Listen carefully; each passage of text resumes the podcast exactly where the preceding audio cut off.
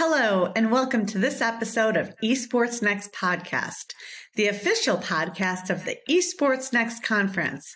I'm Megan Van Petten, and I'm joined by my friend and co host, Lindsay the Boss Poss.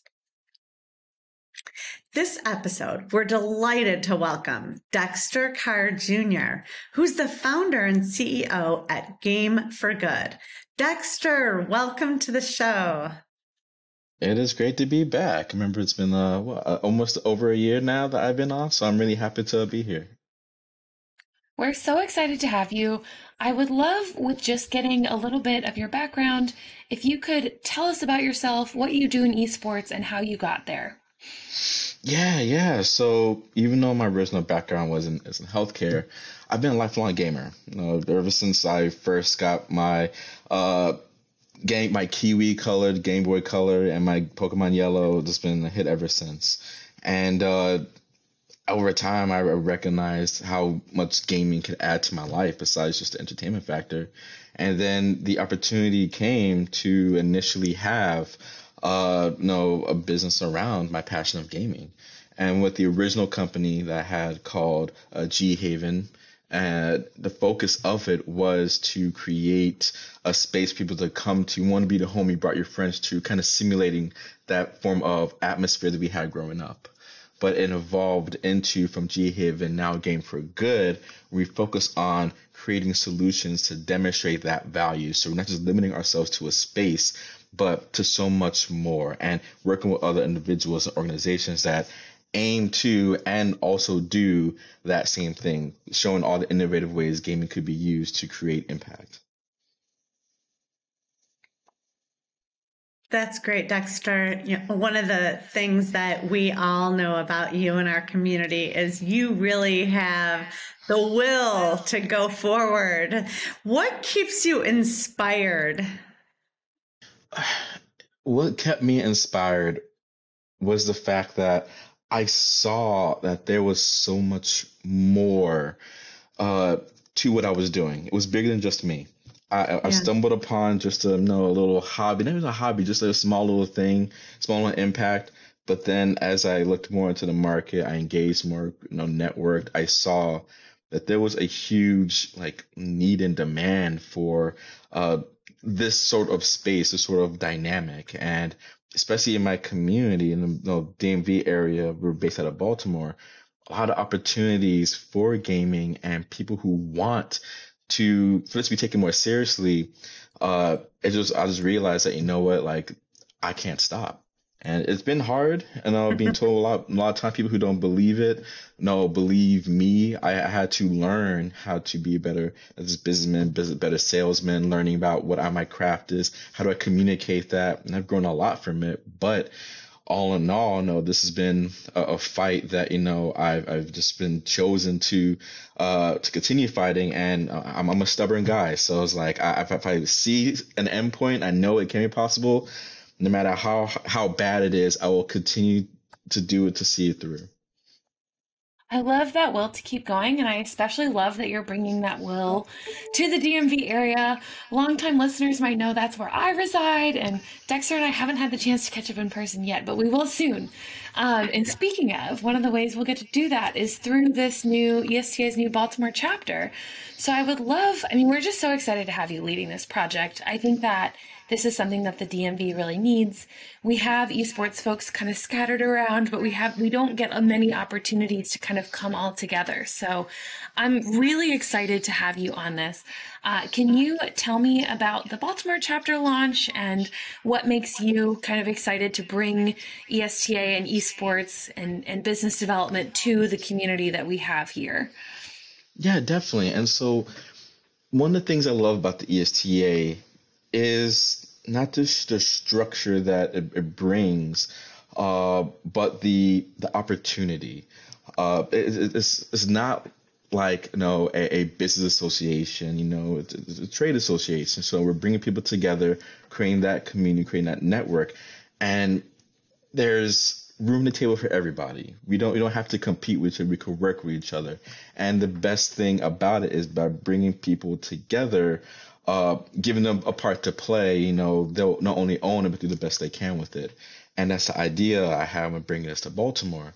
Because as I you know traveled more and learned more in this uh, on this journey of mine, I realized how much that was actually here that no one really knows about. Not even each other in the area. We don't people don't know about the opportunities here. And so if I could find a way to address that fragmentation, bring it together in a more structured manner, that we could come together to create that impact. And that's one of the things that kind of uh, draw, drew me to this opportunity. And one of the things I hope to be able to do uh, utilize and leverage the, the structure of the ESTA to create that gateway into the industry, making it easier of access opportunities and kind of creating that pathway for people to be able to uh, you know, create a, a road path, road path of success for themselves. And so that's one of the things I'm really looking forward to and helping pioneer that for the uh, for the Baltimore chapter moving forward.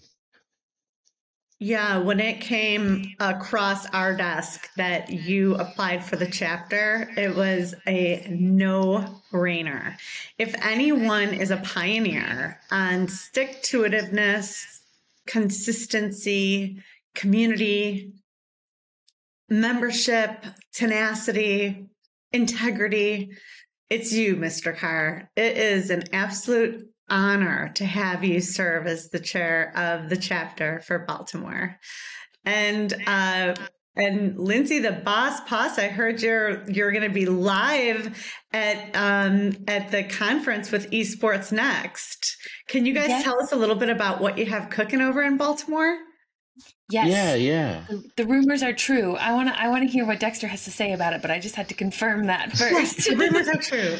Yeah, no, definitely. So, um during uh, this time of you know pushing forward, building my network, uh, a nonprofit in the Maryland area called the Maryland STEM Festival uh, reached out to me and approached me about how they want to start including gaming as an esports as uh, an, another part of their STEM initiative. Uh, they liked how the fact that we demonstrated how uh, there are positive aspects to gaming, and so they wanted to include that. And uh, one of the things we aim to do is to create a to have this annual event every year, creating that portion of it uh, called the Esports and STEM Festival to re showcase not only how STEM leads into career passing esports and gaming, but uses opportunity to start talking about and announce different solutions that we have in order to help uh, facilitate some of these opportunities. One of which being that we're using that time to actually announce uh, the Baltimore chapter for the ESTA. Yes, I am so excited to be to be part of that too. I will be at the Maryland STEM Festival. Dexter uh, so graciously put together not only a podcast opportunity but a panel for me to speak on, which I'm I'm very excited about. I would love to know more about how you've been able to bring esports into the STEM festival. Um, I think that especially when it comes to local government, and you're someone who has a lot of experience with local government, it's it can be a little harder to bring something like esports, which is a little bit more of a modern interpretation of STEM and STEM education, to these types of events. So, what was it like working with the folks at the STEM Festival? Um, I, I, think you had mentioned that they reached out to you, which is awesome, but did maybe you reached out to them? I'm not sure. Just how have you been able to kind of bring esports and gaming into this kind of more traditional educational opportunity? Yeah, so when they reached out to me, uh, first of all, it was just on the premise of you know what we were doing with gaming. So we turned esports and gaming into a cyclical form of philanthropy, transforming the hours and that people are playing video games into a way to help raise money for causes that they care about. Um, bridging that gap between the end user and brands to do for the greater good. And uh, when they approached me about it, they understood that gaming, you know, not only was become more popularized, but they came to me wanting to learn more. And I started out as just a subject matter expert speaking on how, you know, not only my platform could do good, but then just how esports could be integrated and how it is already being integrated. And so that's kind of where the conversation started. And then through the networking that I've done, especially with my local area, uh, I was able to find the people, the different pieces of the puzzle scattered around that, if brought together in a certain way, can help tell that story. And that's kind of been the journey of how we were able to do this by we knew we knew the two points STEM on one side, esports on another. We've seen multiple examples of how they coincide already, um, just from other different examples. But we the hardest part was finding those pieces to build that bridge here, and luckily there's a lot of that. And so that is what was used to create the connecting points on this two-way bridge for STEM and in the gaming industry to be able to craft the the panel, the opportunity to engage for the event coming up next month. You've done a really good job with your agenda. Um, I'm sure you've had some a lot of help. What kind of trends are you seeing, and what are you the most proud of? So, some of the trends that trends I'm seeing in regards to the esports industry, or just as a whole? Ooh, I, I kind of feel like they're one and the same, you know? Whatever mm. panels you're you're filling are, are the mm-hmm. the things that are important in the industry at the moment. So Yeah, what yeah, have you been working on? You're absolutely right. And so uh some of the trends that I've been seeing uh that I really like which falls in line with my mission to demonstrate the values and how it could be used beyond entertainment. One of the things that in my journey that I've learned is innovation, creativity. And some of the things that I'm seeing, especially nowadays, of content creation, how there are different organizations, different groups of people who are using gaming in unique and different ways. Uh, somebody on one of our panels uh, doesn't already have a gaming. Well, she was a gamer when she was younger, but her background's in biochemistry. Um, and but she found a way to create a game to help teach complex scientific uh, ideas uh, and subject matters to kids through video games to help not only prove a point but also to help educate. And she did a study on that. No, that I've never heard that before, but that's a, a one way to do it. Um, we have other people who are using VR as a way for that immersed, immersed learning. Um, and we're seeing so many opportunities uh, just with uh, what we have and the trends that we're seeing more and more is that people are using games to be able to help craft that story, to have help educate, to help connect people. I mean, one of my biggest dreams I want to have down the future line, down the line, is to get there's one particular content creator from this YouTube channel called The Game Theorist, you MatPat his game theory. He's one of the quintessential people that like I think about when I think about how gaming could be utilized because all he does is theory craft, you know, video games and whatnot, but he uses science and math to help connect the dots and telling the story of okay, how w- would this be possible? How close would it be to happen in reality to bring us more closer and more immersed in that world? And that's how I see the the future going, not necessarily that particularly, but the ideology of utilizing gaming and be able to not only dissect it, but how do we now create more content, create ways to educate, to engage, to connect. And that would be one of the pathways I think for the future is adding that additional value. And we're realizing it's because it's based around community and that we're starting to walk away, especially when it comes to the esports and gaming industry, we're walking away from the thought of monetizing and more on what I like to call valuetizing by adding the value. Because when you add value to something, the money aspect of it, that's just an outcome. The the more value something has, the more the bigger the dollar sign is going to be of its equivalent weight. And so we're seeing more towards a more collaborative market than a uh, competitive market. I like the valuetizing term. I'm definitely going to file that away for later. I would love to just end with one final question uh, about what you're kind of looking forward to. Typically, we ask, How are you finishing 2022 strong? But you're finishing strong by throwing a STEM festival. So I am going to reframe a little bit and ask what you're looking forward to in, say, the next six months uh, as we get 2023 rolling and, and what you're thinking about. Oh, definitely. My journey to get to this point has been to prove a point. To prove the point. I have basically, no, I'm an open person, transparent about a lot of things. Uh, this event was basically initially ran on a zero dollar budget.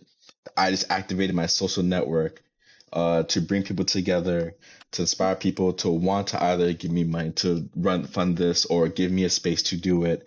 And just the fact that I'm demonstrating the opportunity of this event, of what it means. And from this event moving forward, I've already had those conversations from bigger names to bigger organizations who've seen what I'm doing is like, hey, we like what you're doing. We've heard your story. We know what you did to get here. Mm-hmm. And we want to partner with you for 2023 beyond. If we would have known about this sooner, we'd have loved to help you, but we want to, I mean, we want to help you as much as we can now, but we want to help you even more in the future.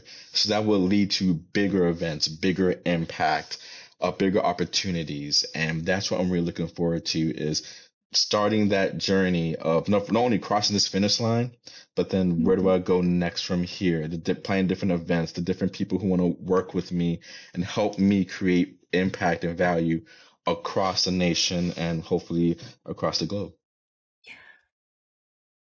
Wow. I remember hearing John Maxwell speak once, and he said, People oftentimes ask me, What is success and how did I get here? And what I usually ask them is, Do you want to do what I did? Because it really is a lot of hard work. Like, do you really want to stand here? Do you really want to sit here? You know, we've seen you work, and I think that's why we're all rallying you. You are really an inspiration um, to all of us, Dexter. You're a, just an absolute amazing leader. It's just an, an, honor to have you. Where can we find out all about getting over to this festival? Of course. So our uh, through our website, uh, which is still called ghavenesports.com. So I know, right? That's the last thing I have to change. work in progress, work in progress.